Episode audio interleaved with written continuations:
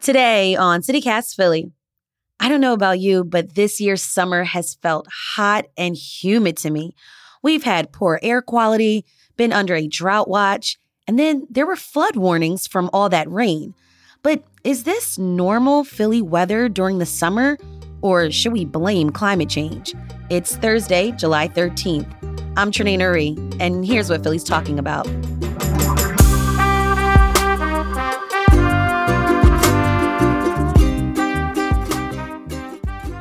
Frank Kummer, environmental reporter at the Philadelphia Inquirer. Welcome back to the show. Thanks for having me. Frank, you know, we've had some really, really hot, humid days.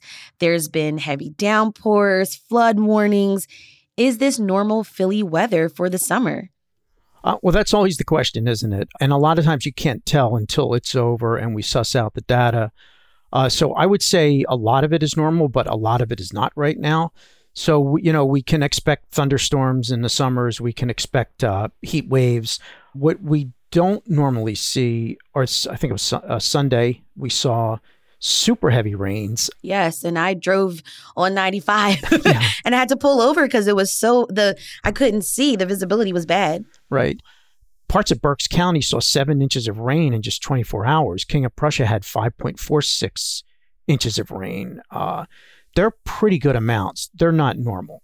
What you're seeing, I you know, I, I think a lot of scientists will tell you is a signal of climate change. Uh, and one of the interesting parts of all this is that, you know, these are no name storms. So we're seeing deluges typically associated with major tropical storms.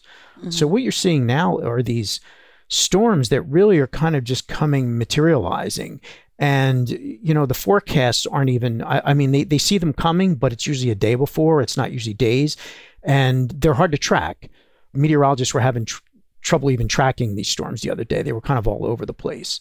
You know it led to water rescues in you know upper marion radnor quakertown you saw the flooding. And it's the same storm system that's hit vermont which has just been crazy what's happening up there. I don't know that they've ever seen anything like this Okay, so, you know, we're using the term climate change and describing how it's impacting the weather that we're experiencing in the city um, and in the suburbs. But Frank, I, you know, I just kind of want like a basic, quick definition of what actually is climate change. Um, sure. So climate change is energy being trapped by carbon dioxide, more carbon dioxide and greenhouse gases uh, in the atmosphere. And, you know, oddly enough, this is nothing it's not a real new insight. I mean, there were warnings in the 1950s that this was going to happen by scientists.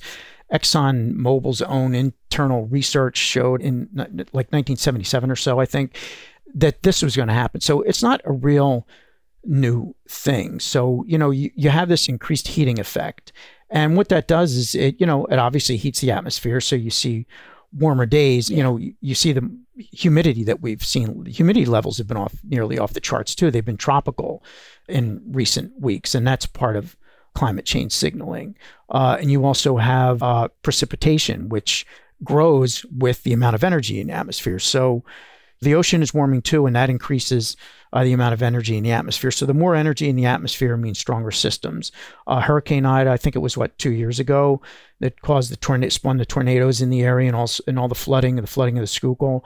You know, scientists said at the time that you're seeing that's a fingerprint of climate change because you had this massive system moving up the coast and, and the energy is just not dissipating. It's just growing. So by the time it got to us uh, you know the atmosphere is primed. It's saturated. It's like a towel that needs to be wrung out and uh, uh, that's what happens. Interesting. So like you said because of climate change we're going to experience hotter summer days in philly and also even these downpours and more flooding i can't forget to mention you know we've also experienced the wildfires and that smoke that blew into our area from Canada this year and that impacted the air quality. So, how does climate change impact wildfires, which then impacts our air quality? So, uh, in Canada, they're seeing really kind of unprecedented wildfire activity. Uh, they're seeing I think they said maybe three times the amount of area burned. It's probably more now. There's that's old data I'm pulling from the top of my head from back in June when I was writing about this. So you're seeing just a lot more activity in terms of that. And scientists in Canada are saying that, you know, one of the reasons it's so pronounced this year is because of the changing climate. The conditions are more favorable. Uh, you're getting hotter, drier conditions that were kind of fanning the flames there. And then we had the kind of freakish change in our, our, our wind pattern that drove the smoke into our areas. And we also get impacted by New Jersey's wildfires, right? Oh, correct. Yeah. Uh, it's certainly not to this degree. So you are seeing longer fire seasons. You're seeing it in New Jersey and the Pinelands. You know, fire seasons that used to start in, say, March or April are starting in February now. So a longer, hotter, drier season is going to lead to more wildfires. But normally the winds are westerly, so they're kind of blowing out the sea. They're not necessarily blowing in our area.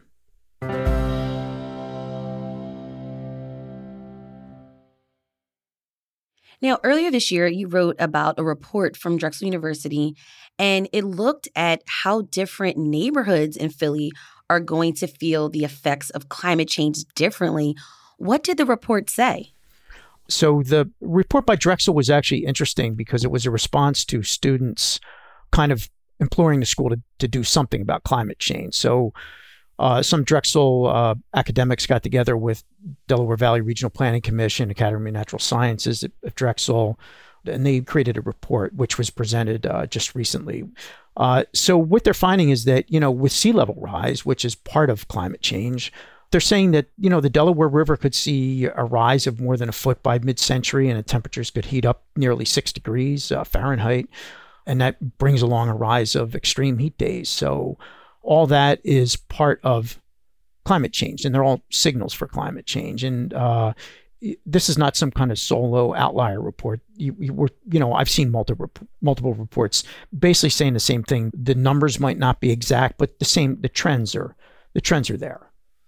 And so it's projected that this will happen over the next 25 years?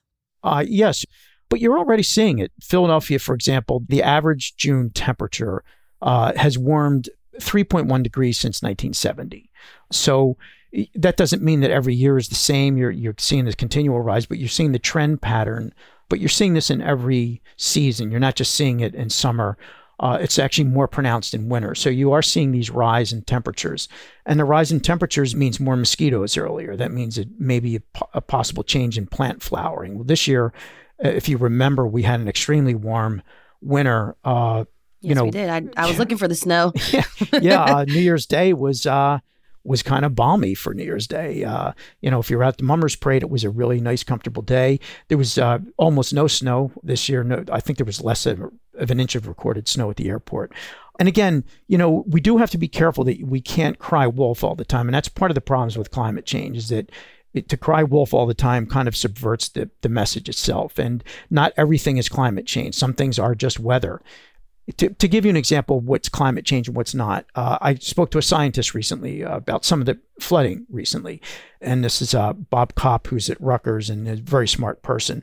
Uh, he was saying that, you know, you have to liken it to where, say, if your, your basement had never flooded before, and now all of a sudden you're getting an inch of water that's likely climate change. That's kind of a signal.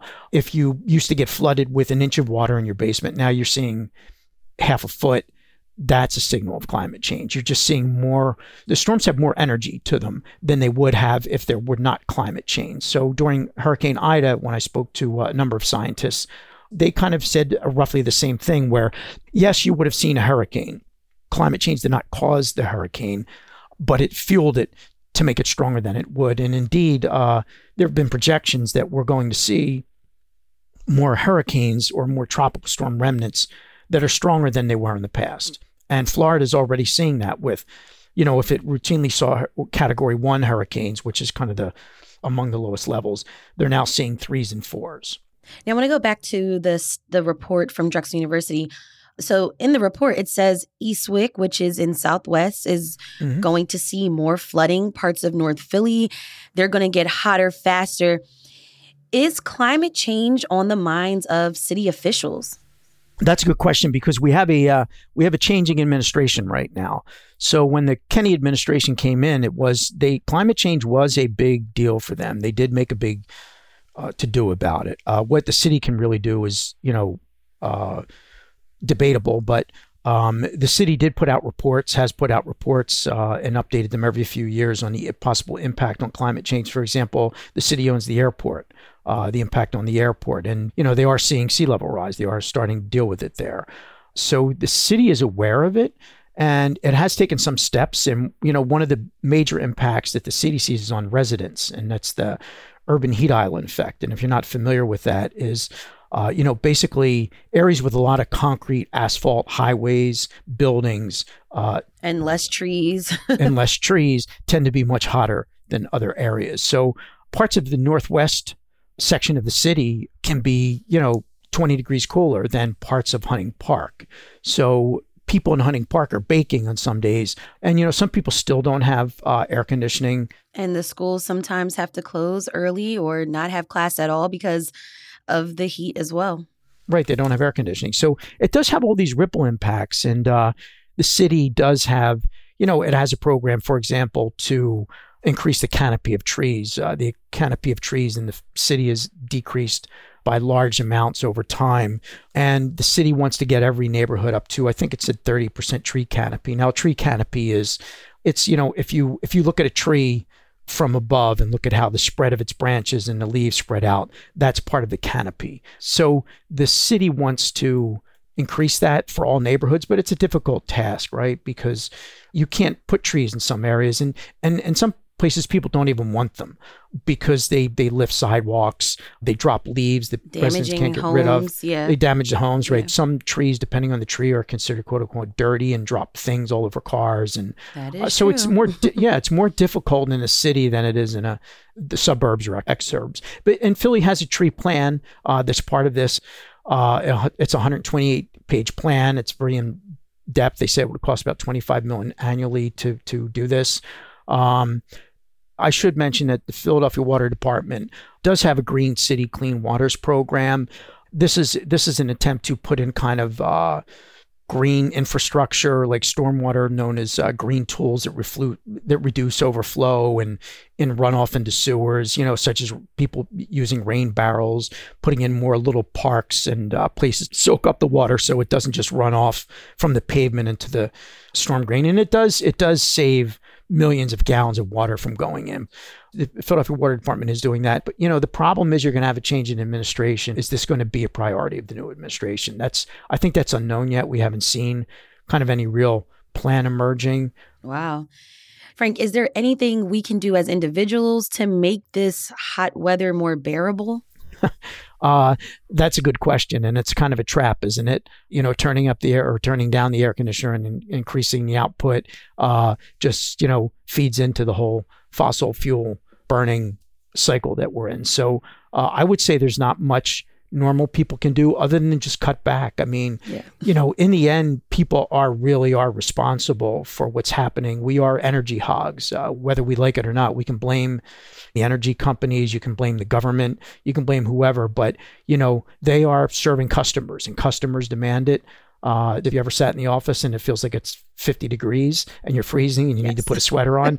you know, we're all kind of guilty of this. Uh, and so, what you can do is cut back on fossil fuel use. You're driving, take a bike if possible. But, you know, again, these sound like kind of platitudes that really aren't going to change anything. Got it.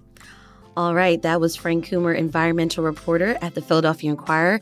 Frank, thanks for breaking down all of this wacky weather and the impacts of climate change with me on CityCast Philly. Sure. Thank you. We'll have a link to more of Frank's reporting in our show notes. And here's what else Philly's talking about. The driver of a Tesla who dragged a police officer several hundred feet after a traffic stop has turned himself in. 6ABC reports 20 year old Eddie Brito Alamonte is now facing multiple charges, including aggravated assault and fleeing from the police. Officials knew he was the suspect because he left his driver's license and other information before he fled the scene. And some New Jersey shore towns saw water safety advisories this week due to high fecal bacterial levels. According to NBC Philadelphia, at least 13 Jersey beaches were under the advisory. The New Jersey Department of Environmental Protection said recent heavy rainfall was to blame for the dirty water. The beaches remained open as further testing was carried out. For more information about current water quality, check out njbeaches.org. We'll talk more about the Jersey Shore on tomorrow's Friday News Roundup. That's all for today here on CityCast Philly. If you enjoyed this episode about Philly's wacky weather, share this with your coworker.